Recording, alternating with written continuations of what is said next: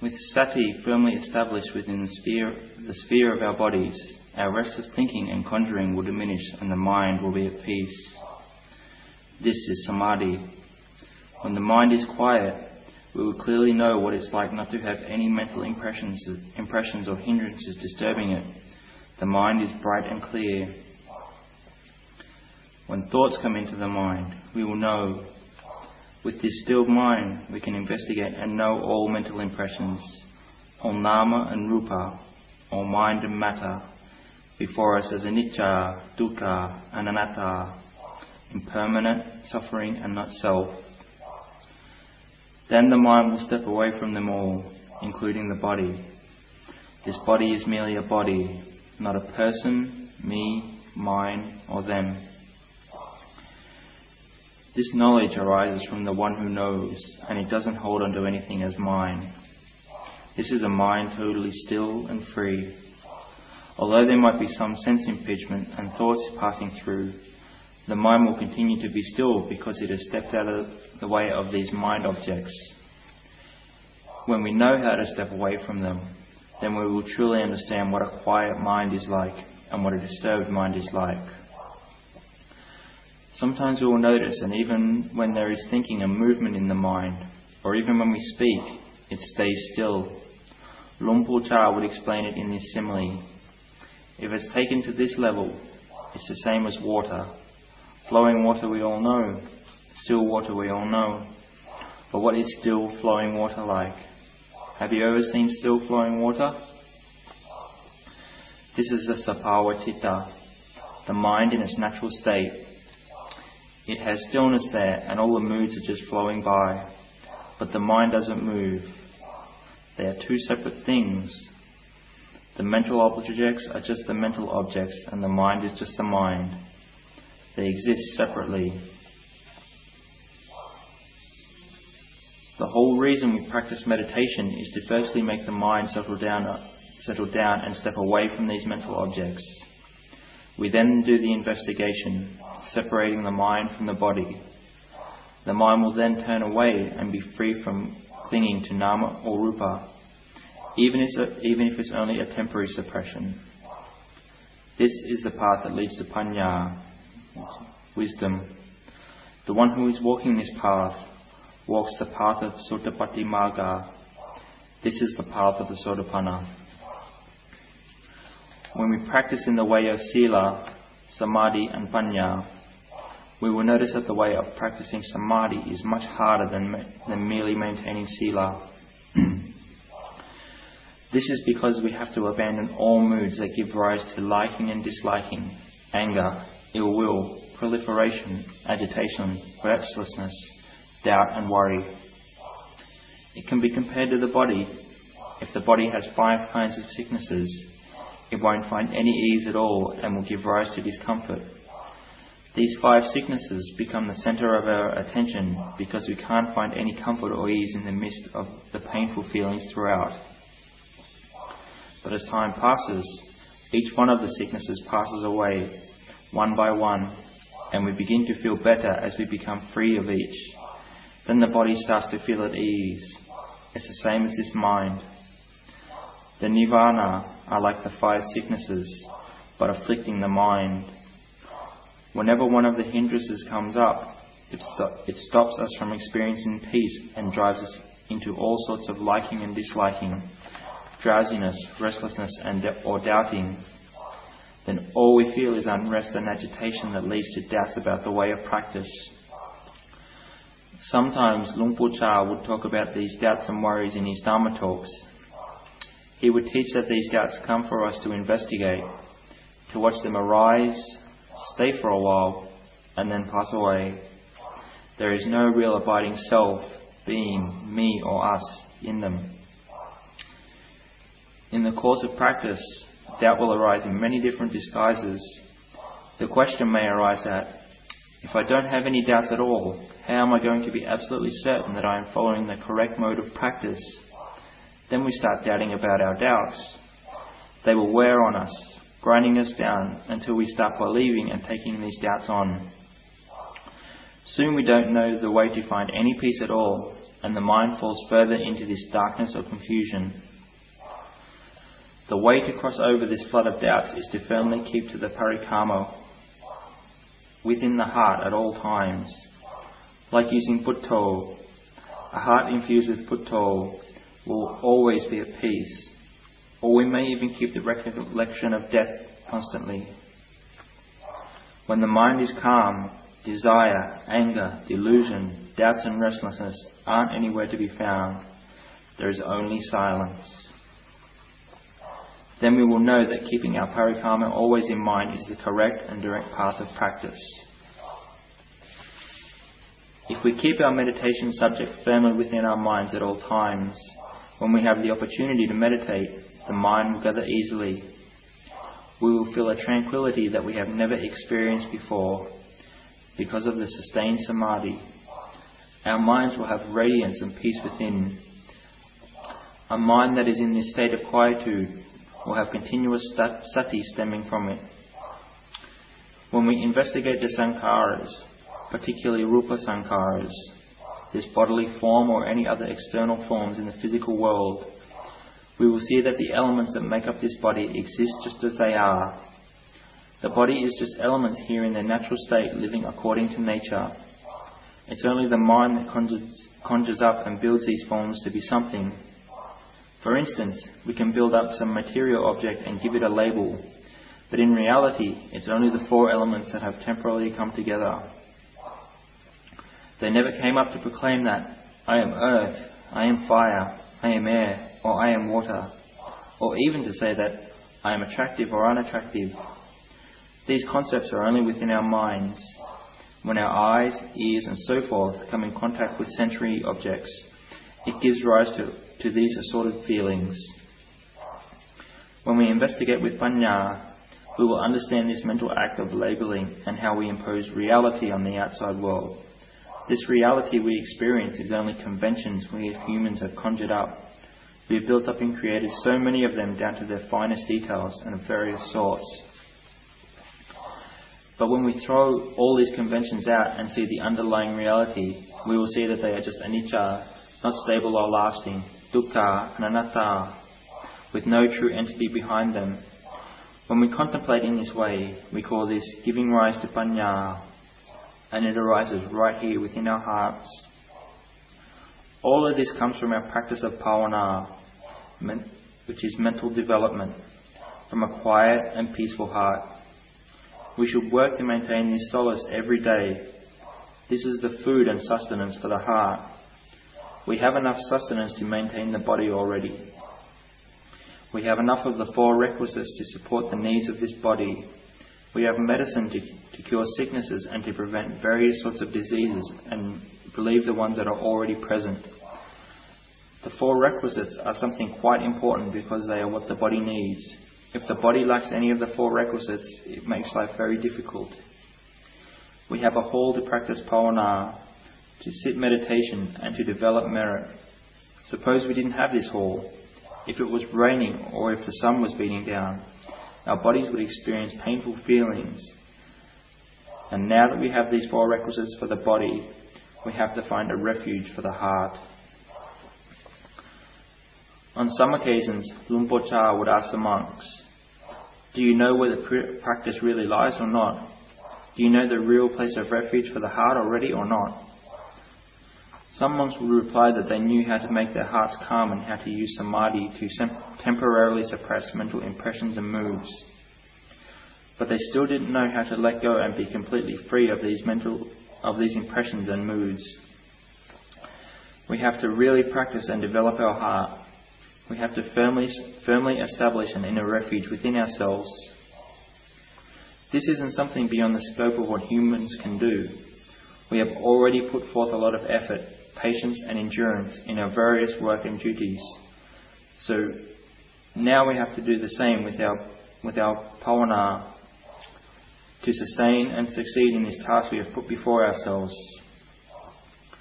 We have to endure many ups and downs travelling on the path of bhavana to develop enough sati to supervise and control our mental fluctuations.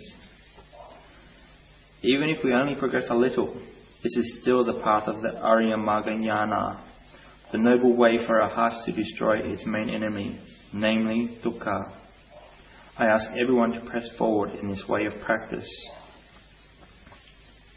When we have an eye that is functional, a visual object, and light, a sense of sight will arise. The visual object contacts the sense base and sends the impression straight to the heart. Similarly, hearing, smelling, tasting, touching, and mental cognition arise differing only in the sense organ and the corresponding object being sensed. If this sense impression comes about in, at the eye, it's called chaku, chaku. For the ear, it's sota vinyan. The nose, ghana vinyan. The tongue, jivha vinyan. The body, kaya vinyan. And the mind, mano vinyan. All the six kinds of vinyana, which is consciousness, are of the same characteristics. They come about, persist, and pass away.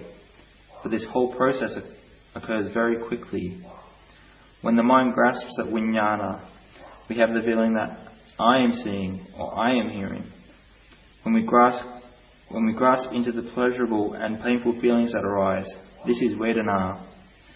Then the mind forms ideas, which is Sankhara, and labels them, becoming Sanya, which is memory and perception. This is how the Nama Dhammas, or the mental aggregates, function together. It's normal for us to experience the world in this way. All of our sensory experiences function in this process, and the more we grasp at them, the more the cycle of pleasure and pain arises. But the Buddha had to stop and investigate this process by separating, separating out the khandhas and the elements with panya. We do this in order to see clearly that this heap of rupa is just comprised of the four great elements. It's sankhatattha, something that is formed together and is, and is in a constant state of fluctuation, but it still has to break down and pass away. As for this heap of nama aggregates, Vedana, Sanya, Sankhara, and Vinyan, they remain for an even shorter period than before they cease. We must arouse panya in the heart so that it won't go chasing after and carrying around all the things we experience as mine. It will temporarily leave all the mental impressions alone and not get involved in them. This gives rise to emptiness of self, and just this is nibbana, a fire extinguished and now cool. This is cessation, the abandonment of the, of the longing and desire for all mental states, non clinging. But if we yearn for nibbana and are constantly expecting it, then we will never realize nibbana Luang Por Chah would always emphasize that we, had to, that we have to let everything go. The most important thing is to practice towards letting go. Although we may not let go of all rupa and nama 100%, because this is the level of the arahant, at least we will have some understanding and insight into the phenomena of rupa and nama. Depending on the level of our, of our investigation, to a certain extent, we can let go in the way we perceive the world our suffering will diminish because we are seeing in accordance with the Satya. So why doesn't this wisdom come about regularly? It's because our strength and stability of samadhi isn't yet sufficient. Samadhi is an unshakableness of the heart. It is a heart that has stability on one object, be it Dhammo, or Sangho, the in and out breathing, or whatever we choose. Samadhi will make the heart gather into stillness, even if only for a short instant, so as to give us the strength to investigate the physical form, the rupa. Can we see that it's unstable? Have we studied it enough to see clearly or not? This formation is just a natural condition that has the nature to fluctuate and change. There is nothing wrong or irregular with it. Actually, it can't be any, it can't be any other way. Can we see this yet? His physical body has pain riddled all through it as a normal condition, has constant change and instability as its nature, has old age as an inseparable part of it, and eventually has to break down and disappear. It's just like this. We are born into this human realm and have a form again. It has to follow this process. Born like this in every realm, in every life it has to be like this. And it's not just like this for humans. Devatas, which are celestial beings, have sankharas as well. They have rupa sankhara, but it's called upatika, that is spontaneously born in a fine material form. Still, their bodies have to break apart, the same as ours. They can't just remain for time immemorial, because they are also sankatata dhatu, the conditioned element. But there is also another side of this, called asankatata dhatu, the unconditioned element. That is nibbana. Nibbana is reality. It is something that is here, but we can't locate it in any fixed place or direction. It isn't a destination on any conventional plane because it's empty. It is emptiness that can't be measured in size. This state of emptiness has no defining place. It has no colour. But it's there. It's the truth. Right here. It's reality. Nibbana is the only thing that is ever really here because it's the only thing that is lasting and permanent. It doesn't change or fluctuate because it has no supporting conditions. It isn't any form of sankhara, it is visankhara. But it's there, they exist together. When we have sankharas existing, visankhara must also exist alongside. This is reality. When we put forth effort in bhavana, the mind will gather into quietness. This is samadhi. We use it to investigate into this pile of sankhara, this pile of rupa, and this pile of nama. At the beginning, we look directly at the rupa, from the head hairs, body hairs, nails, teeth, skin, and into this whole mass we call a body. Now, where does this real essence come from? The real essence of the body comes from elements. The food that supports us initially starts out as the earth element. We can see this with trees. The tree absorbs the minerals and moisture from the earth. The sun supports the process of photosynthesis in the green leaves of the tree, and through this the tree grows. Eventually, it produces flowers and fruits. In the beginning, the tree grows and flourishes, and finally, it produces flowers and fruits. This can provide food and a home to different kinds of animals. It becomes part of the food cycle, supporting life.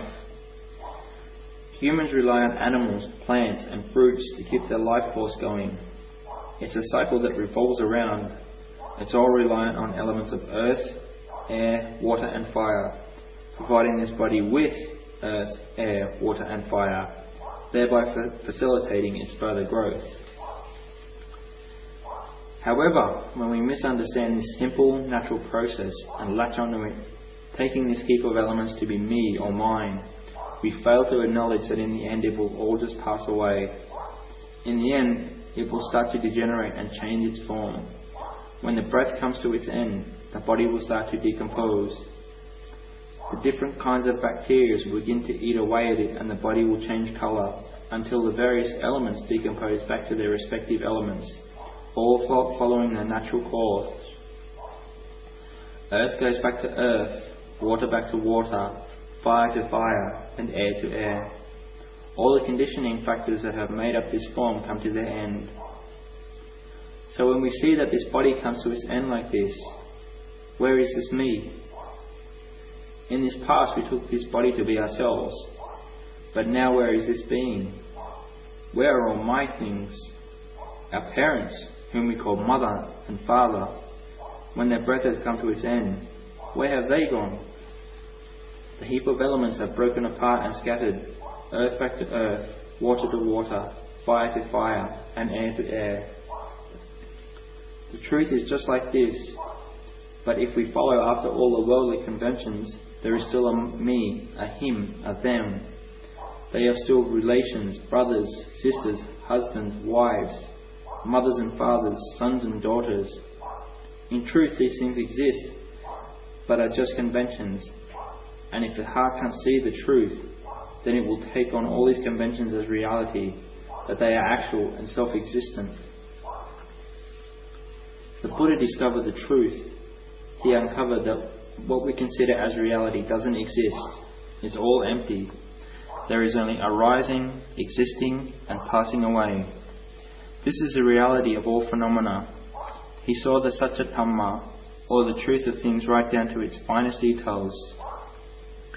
Dwelling in the bliss of liberation, he felt that it would be impossible for others to follow this path and to see its fruits. He thought that because there is nothing more refined and exquisite than Nibbana, it would be easier to remain quietly to oneself. Then the Brahma god who had been closely connected to the Buddha came and requested that the Buddha teach his truth, truth to others. The Buddha first thought of his two former teachers, Uddakara Ramaputta and Alara Kalama, but both of them have passed away into formless Brahma realms where such beings lack sense bases with which they could, with, with which they might be able to perceive or hear the teachings. Then he thought of the Panchavaggiya, the five ascetics that had previously waited on him during his days of austere practice. He realized that they were capable of seeing the Dhamma. Venerable, Venerable Anya Kondanna was the first to attain the eye of Dhamma, with the other four of the group shortly following. They all successfully reached arahatship together. They were able to realize Nibbana because they saw that all Rupa and Nama are merely anicca, dukkha, and anatta, that everything is ownerless. If we have samadhi and use its strength to investigate, step by step we will be able to see. See that this body is neither beautiful or attractive. It's just elements. Have you seen a leaf? Imagine one. It starts out small as a green shoot, then gets greener and bigger. It then gets older, withers, and eventually falls to the ground. All the green is gone and now it's just brown. This brown leaf gradually decomposes. Finally, it changes back to earth. Our body is just the same as this leaf, the same as a tree, the bark, the heartwood. They all go through changing conditions in this sequence. When the life force is gone, it just decomposes and disappears. In the end, whether it's the hair of the head, hair of the body, nails, teeth, or skin, they all follow their natural course of change. The colour changes and they break up. The bones are the same, they go from white to brown. In the end, they just end up as the earth element, just as they were originally. Then the perception of bones or a body disappears, and only the earth element remains. When we really pull it apart and analyze it as the earth element, we find that it's just a huge mass of naturally existing elements that have fused together. If we break it down even further, we see that they are just tiny molecules and elements if we blow them apart, we find that they are just energy. But in the end, they can be separated out until they aren't even there. Only a mass with no real abiding essence, a fusion of energy that eventually dissipates. It's the same with water. It's just hydrogen, hydrogen and oxygen that have come together. But if we pull these two apart, the water isn't there anymore. In the same way, what we call us and our bodies have no real essence as they will also break apart and disappear. The Rupa Sankharas and the Nama Sankharas that are dependent on causes and conditions simply arise, remain here for a while, and then fade away.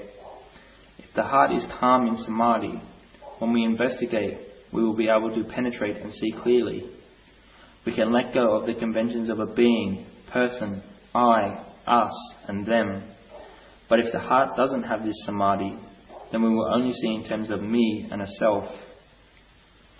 So we have to develop the power of samadhi. Investigating the body as elements is one method we can use. The, dividing the body into four parts. Just like someone cutting up a cow into four parts. Get in there and investigate every part, bit by bit. The earth element is all the harder parts of the body. The liquid parts that have the characteristics of being fluid and soft is the water element. The air element is basically the breath, and the places where there is warmth is the fire element. All the four elements combine together to fulfill their purpose. Yet in the end, when they all break apart and disintegrate, we can't find any being, person, I, us, or them. So the feeling that we get that this body is ours, where does it come from? It comes from the mind itself, the mind still in ignorance that latches onto everything. We ask ourselves, how come this body isn't mine? These painful feelings arise and I feel sore here, pain there. If I sit here long, it hurts. It might even go numb. So how is it that this feeling isn't mine? Well, if these feelings are ours and we have labelled them as ours, before we came to sit here, did we have these feelings? Of course not. We didn't have this pain or discomfort. As we have now come to sit here for a long time, our circulation isn't moving around as much. So these painful feelings arise. And these painful feelings, are they always here? Are they going to soon pass away or not? Of course they will disappear. These feelings are merely coming up, staying here for a while, and then passing away. We can also question are these feelings the mind? Are they the mind or just some or just one part of it?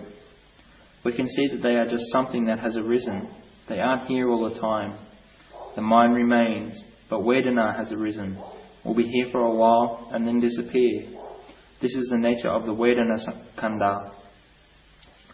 Still, our minds attach to these feelings and drag along all the suffering with it. We don't yet have enough strength.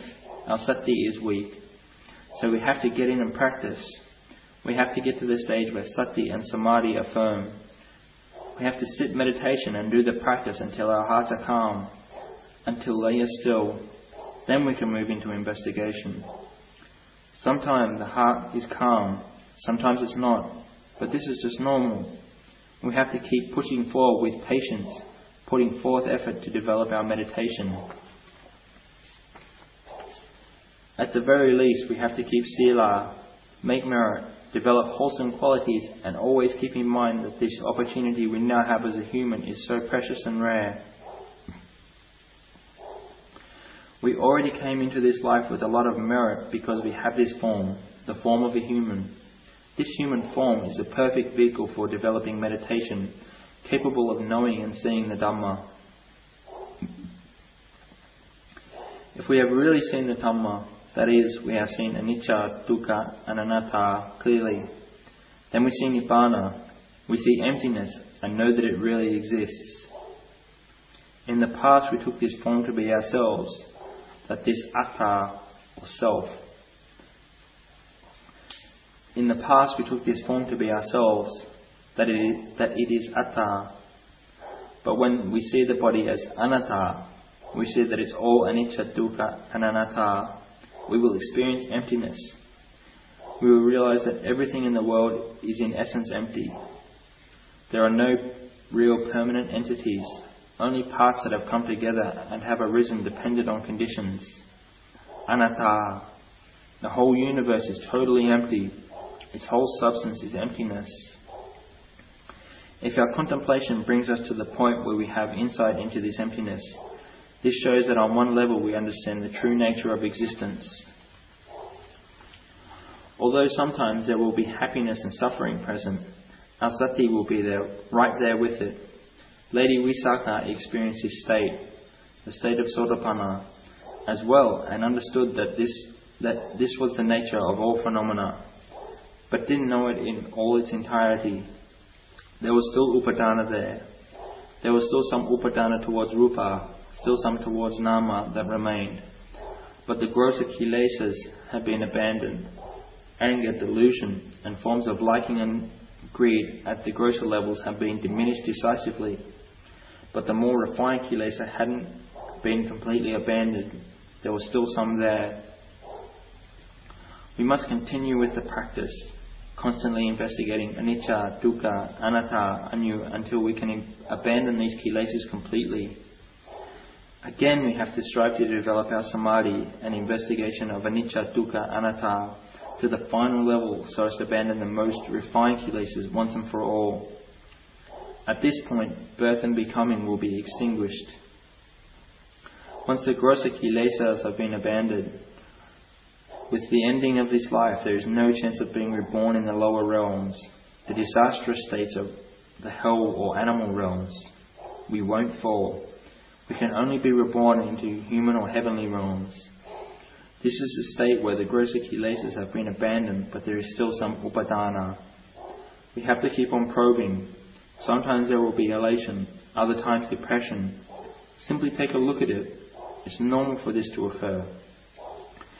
When we have been born as humans and have come in contact with the Buddha we are fortunate enough to have the teachings on the way that leads us out of this cycle of birth and death. We can follow this path of Dhamma that won't lead us further into the cycle of birth and death, but will lead us instead to Nibbana. We have to develop goodness, dana, sila, samadhi, and panya constantly until we know the Dhamma, see the Dhamma, and understand the Dhamma completely. Having restraint and using caution with regard to the ear, eye, nose, tongue, and body and mind. Luang Por Chah would emphasize that this is the mode of practice that is never wrong. This is the path that will lead to the seeing of Dhamma. We have to have sati to investigate at this point and watch the feelings that arise, not letting ourselves wander off, but watching right in the present moment. Luang Por Chah would point this out very clearly. One day I was walking Kankama in the evening and I was wondering to myself, what's really the correct way of practice? What's the thing that will lead me to understand the Dhamma? I really want to know this, know clearly this path of practice, so I'll be able to follow it with my wholehearted efforts, mindfulness, and wisdom. That night, Luang Por Chah gave a desana explaining the ways of practice that is never wrong. He talked on restraint regarding the six indriyas, eye seeing form, ear hearing sounds, nose smelling odours, tongue tasting flavours, the body coming into contact with various sensations, and the mind experiencing mental phenomena. He said not to be delighted or averse. We have to catch these various mental reactions. The way of not being caught into liking or disliking is the middle way. This is the direct path that will lead us to the understanding of Dhamma. Practice in this way. Sometimes in the course of practice, our minds haven't got enough strength we are experiencing only a little peace and still having various doubts. But we have to keep putting forth effort in the way that we experience calm in the past. Using the kammatthana that we are proficient with, we can use Marananusati, mindfulness of death, Anapanasati, Asubha, Puttanusati, the recollection of the Buddha, or developing metta, loving kindness, and the Brahma Viharas. These are what we need to pursue and develop. Pursue whichever kammatthana we are strong in. The things that we aren't strong in, sometimes we have to, we also have to do. Suppose we are finding delight in form. Well, what are we going to do? We have to directly confront and pass through it by countering it with its opposite. See it as asubha. Keep mindfulness along with it at all times. If mindfulness is there continuously, it will carefully watch over the heart and keep it in check. Keeping our heart in a good state is really important. We must continuously watch over our hearts. Luang Por Chah would often emphasize this, that the one that watches over his heart will escape from Mara's trap. So how do we see the Dhamma? He would say, we don't have to do too much. It's just like getting people to come and see what's inside this sala, or meditation hall. Once we find the technique to get them in here, they will see for themselves. He said to do whatever it takes to get the mind focused on the body. When you get it in here, the mind will see for itself what it's like inside, what it's like outside.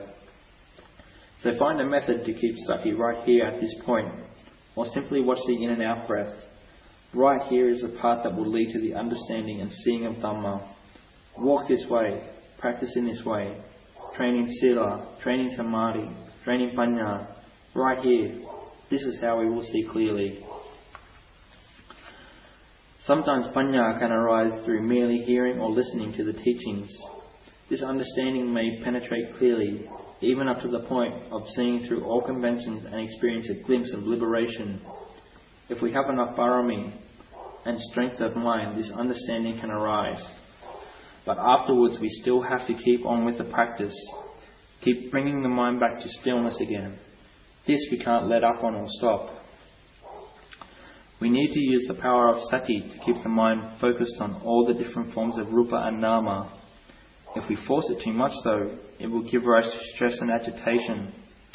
It will feel like our sati has been shattered and the mind won't gather into peace. So we have to relax a little and come back to the present moment.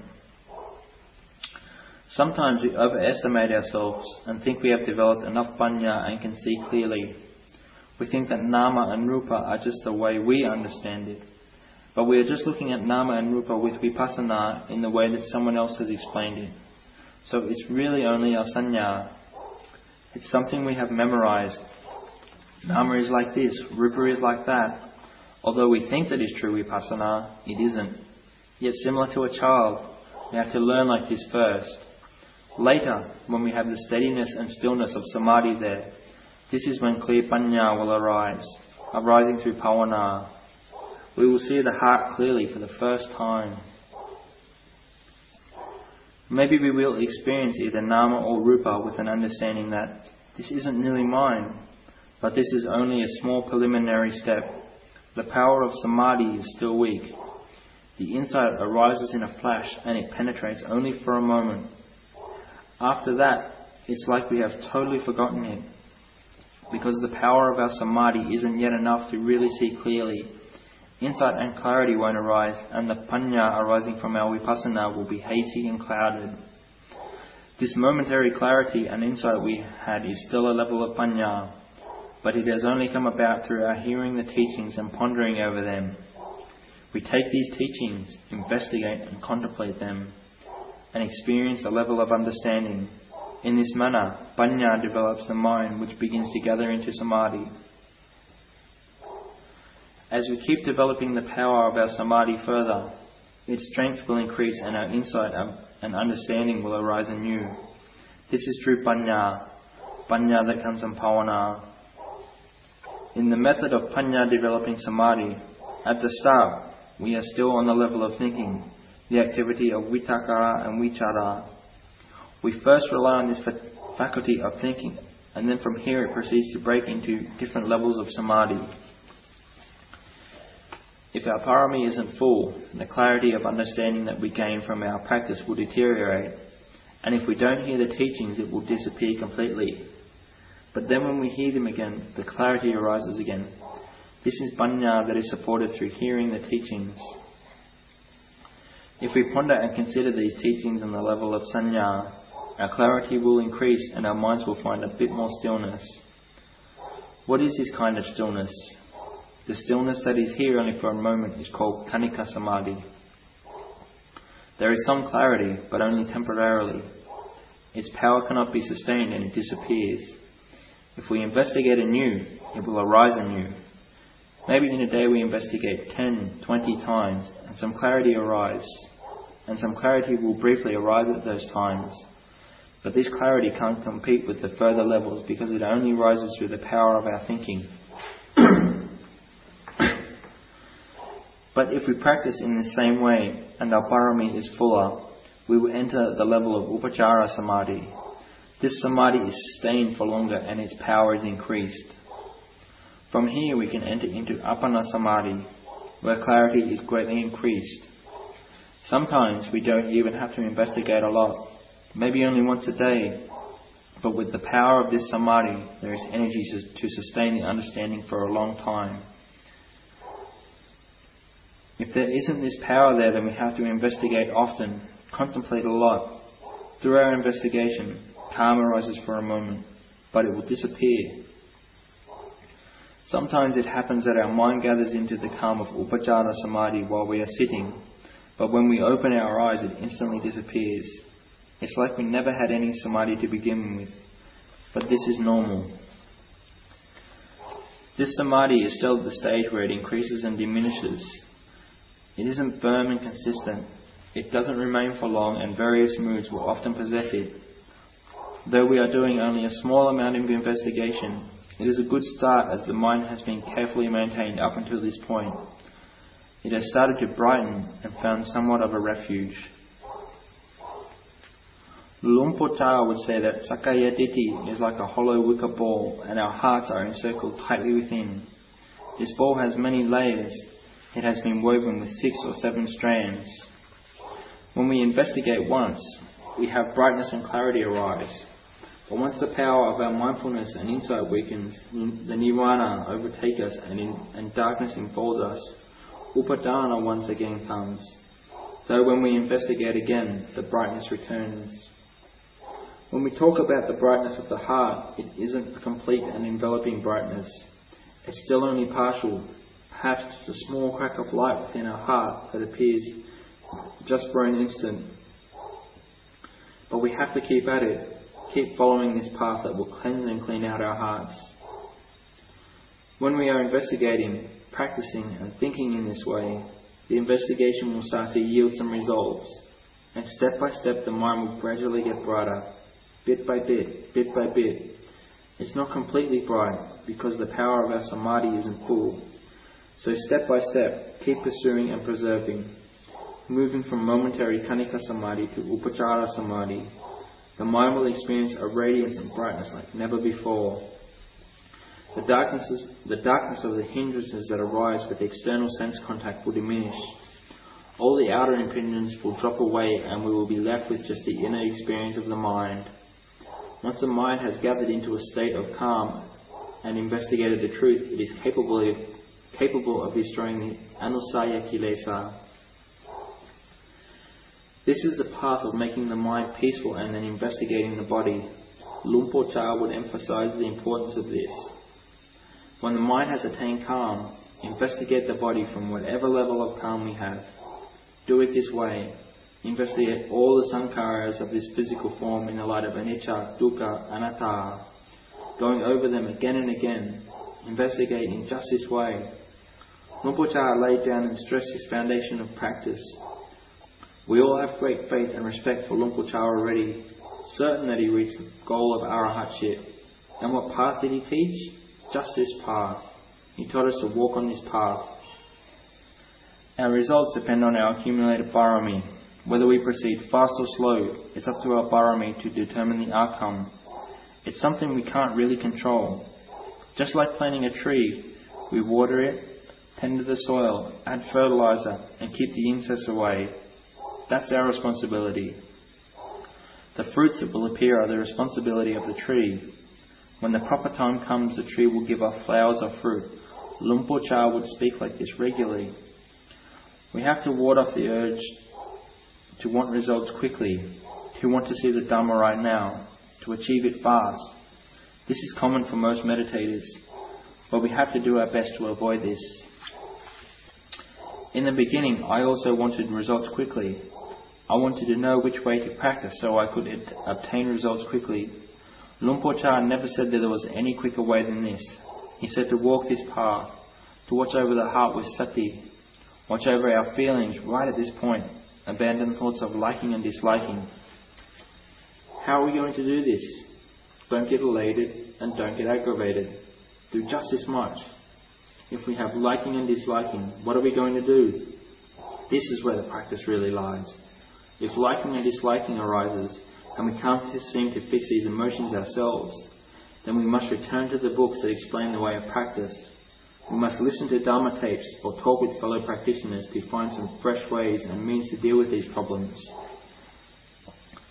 But these are still only outer refuges because we don't yet clearly know how to con- contemplate to cure the mental darknesses and defiling emotions. The defilements are really stubborn it's like having a glass filled with water but with scum around the rim. In the beginning, the water is clear and we can see the bottom, but later it gets covered over with scum. In the same way, if we don't develop panya, the scum and darkness of the defiling emotions will overtake and engulf us. When I was with my Kuba Ajahn, we would only hear a Dhamma talk once every 15 days. For a while after that, the heart will be luminous but by the tenth day, all the darkness and stubborn defilements had returned. It's like we can't even see the path at all. It seems engulfed in darkness. So, what do we do when we can't see the path? We might feel that sometimes we see the path clearly, but later on it gradually fades away because our strength is still weak. We depend on hearing the Dhamma to encourage and stimulate ourselves to practice until we can understand the essential principles emphasized and can motivate ourselves. We have to stick with the Kammatthana we have chosen and do it a lot. Investigate a lot, working right at this point, right at the point of liking and disliking. Some people say that they find the practice of samadhi very difficult. We have to take a look at the kammatthana being used. Maybe we can contemplate the body or use the coarse reflections. We have to watch the mind, watching the arising and passing away of all the various emotions. Watch over Vedana with sati. We have to have sati watching over the mind. This is the point where we need to focus to see clearly. We have to keep on guard. Sometimes when the mind is luminous and bright, we think we see it all totally clearly. Maybe we will think, hey, now I'm Sotapanna. I've been watching over the mind and I'm free of central craving and there are only minimal thoughts arising. There are some centers where the students go to ask about their meditation and the teacher will approve, saying, The mind in this state has reached the level of Sakadagami. There are a lot of these places. There was once a layman who was practicing in the forest tradition. When he meditated, he couldn't get any peace at all. So he went and visited another teacher who taught, instructed, and guided him in the practice. At first, this man couldn't even sit still for one hour. But when he went and sat with this other teacher, he could sit for six or seven hours, maybe even all night. After that, this layman was pleased with the results and went to consult this teacher who declared that the layman had seen the Dhamma. From then on, he thought he was an Arya Pugala. He couldn't restrain himself from boasting about it. Wherever he went, he would loudly broadcast, broadcast to others that he knew and saw, that he had the Dhamma firmly within his heart. But it was merely on the level of sanya, Later, this man, with the help of one of Luang Pu Mun's disciples, was able to correct his view and back up his position. With a view that has become firmly ingrained, it's hard to straighten out. It's hard, but it's not beyond the scope, beyond the capacity of some teachers. This is the very reason Luang Por would never answer any questions like this and say, this monk is at this level, this monk is at that level. He would never say that he would never say what level of attainment someone had achieved. He would always teach about these things with wisdom. He would say that it's paccattam. One knows and experiences for oneself. Sometimes Luang Por Chah would teach using similes. Some monks would say, This monk is an arahat. He's this or he's that. He has no sexual craving and he has no more wanting or liking for anything. Then they would go and ask Cha. He would say, If a frog stays down in a hole for many months, does it make him an arahat? Is it really an arahat now? This is how he would answer, enabling us to contemplate and understand the matter clearly. It's wrong to jump to conclusions when special experience arises from the practice and we label and interpret them as an attainment of one level or another. This is the reason a lot of delusion arises. In some monasteries there are many Sotapannas and Sakadagamis, but as time passes they all seem to disappear. We can see this in some places. But in our Wat Nong Pa Pong lineage, those who are practiceful don't talk about levels of achievement, because those who have achieved know for themselves. They understand the various ways and methods of practice. Luang Por Chah emphasizes a lot. Sometimes we may think, oh, why is it everyone around me seems so sure of themselves and so free of doubts? but I'm filled with them. It's because, though our wanting to see the Dhamma has come about through a lot of listening and studying, which is a form of wisdom, it causes us to expect certain results. It's a constant struggle that gives rise to restlessness. We want so much to achieve. Luang Por Chah would say to put it aside for now. Just leave it alone at this point. It's like a glass filled with water. We have to pour the water out before we can put drinking water in. If the glass is filled with water already, the drinking water can't go in, it will overflow. In the same way, if we think we know everything, then the Dharma can't enter our hearts. So at first we need to reduce ditthimana, which is conceited opinion. This is really important in the way of practice Luang Por taught. Luang Por Chah's style was to lead by example and to, and to do as he taught. Sometimes we might be careless and think critically of him, letting our sense of self come up in the mind. But when we continue the practice, we would admit, who am I to criticize him? I can't even keep up with him. Maybe we have good samadhi. In those days when my samadhi was good, piti would arise. I could get into upachara samadhi. My mind was cool and at ease. No mental disturbances would enter. Entering states of calm was really easy. I thought, there's no need to investigate the body. I'll just go straight to the mind. I didn't want to contemplate the body. I just wanted to go straight to the mind, straight to the Dhamma. So I went and saw Luang Por Chah. He quickly pointed out to me, Right now, are you peaceful? Right then, I was nervous and trembling because I was with Luang Por Chah. The peace the heart previously had before totally vanished, and I couldn't even pull myself together. I was flooded with delusion. Then this delusion answered that yes, I was calm, but all it was doing was taking the state I experienced one hour ago and using that as an answer. Looking back at it, looking back at it, I wasn't in the present moment at all. I just took a previous state and brought it up as an answer. But Chah knew that this was just illusion talking. He said to go back and keep investigating the body over and over. This really stuck in my mind. Keep investigating the body, right here in this physical mass of sankharas. Still, I thought, hmm, why does Por keep having me investigate the body when my mind is so calm? All I want to do is delve into the mind. I wanted to fast track to Nibbana, but later the deeper levels of samadhi that I had been experienced subsided. That's how it goes down, down, down until it's like we have no samadhi at all. We have to go back and carefully tend to the mind anew. We have to re establish samadhi within the heart. And this is really hard. It's a real struggle. Step by step, inch by inch, contemplating death, walking kankama, sitting meditation, keeping the mind with the parikamma as much as possible. Slowly but surely it gets better, step by step, and when it gets better, it's better than before. There's more power and satipanya than there was before. Getting in and investigating the body as a suba, as filthy, seeing the body as more and more unattractive, the heart experiences greater levels of piti.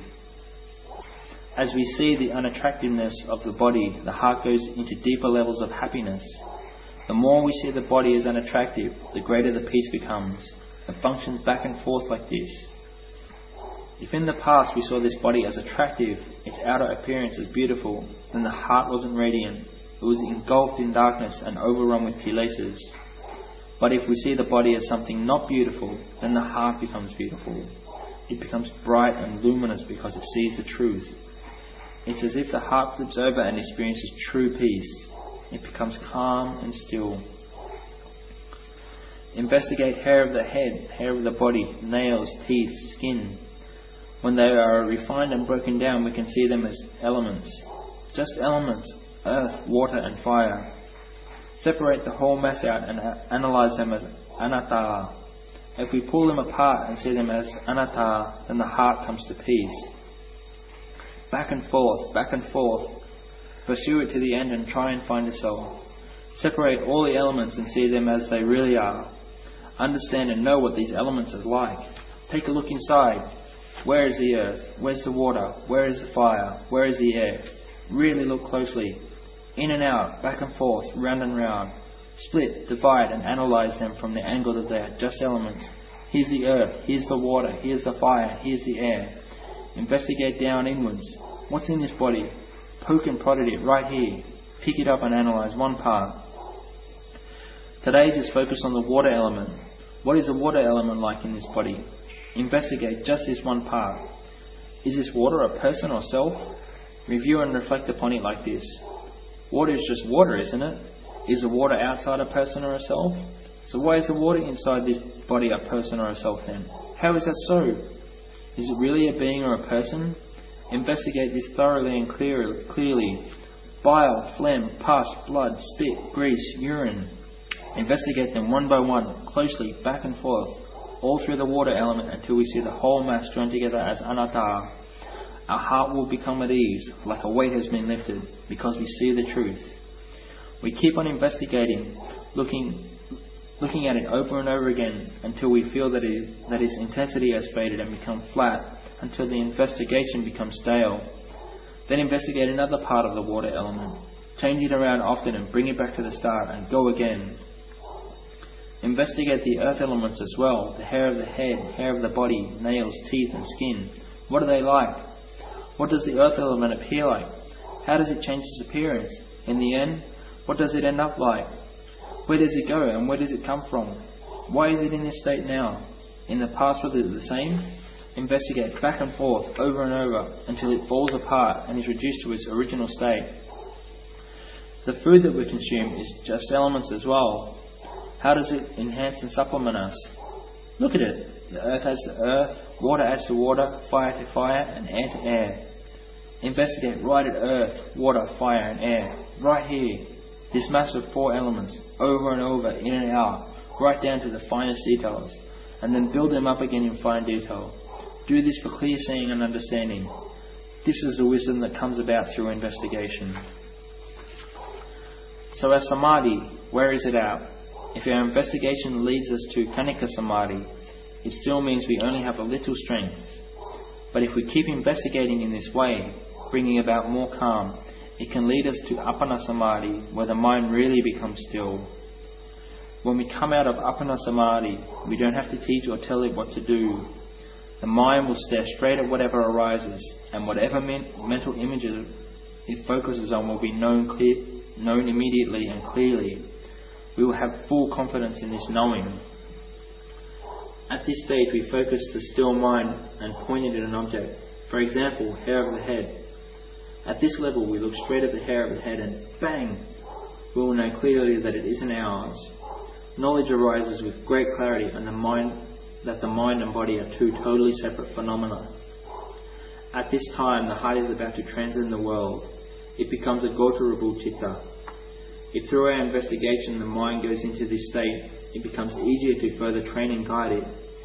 It depends on its own power, the power of the mind.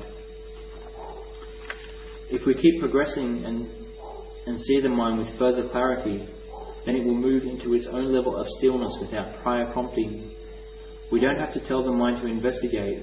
It will work on its own, watching mental images arise and disappear by themselves. Asubha images appear by themselves. If the mind is really still, this is what will happen. We don't have to force the mind in order for it to investigate whatever sort of Dharma theme. The calm mind will go straight to the correct theme. It will move into investigation on its own accord. It's like it's on autopilot, automatically investigating, this state will come about of its own accord. If we strive to put forth effort in this way, we keep ourselves awake and alert. But we have to notice if we are putting forth this effort and no calm is arising. We may even be close to proliferation, Dharma proliferating. If we have been investigating, but our minds haven't gathered into any calm, it's basically just proliferating in the way of Dhamma. We really have to be careful with this. If it's just Dharma proliferation, we can give a discourse all night. We can preach our Dhamma from the start of the night right through to when the sun rises the next day. Some monks do it like this. They can speak and keep going on for four, five, six hours. But when their own moods and problems arise, they can't fix them at all. They can't correct their thinking because their panya can't keep up with it. This is because it's only the panya of memory, of our, of our own thinking, they can't keep up with their moods, and when they can't keep up with these moods, they become distressed. So we have to step back and take hold of the situation, bringing our mind back to whichever meditation object we use to attain calm. Sometimes we may think we should only investigate, but sometimes we have to rely on the calm that we attain from samadhi practice. Anapanasati is a foundation stone of the meditation practice.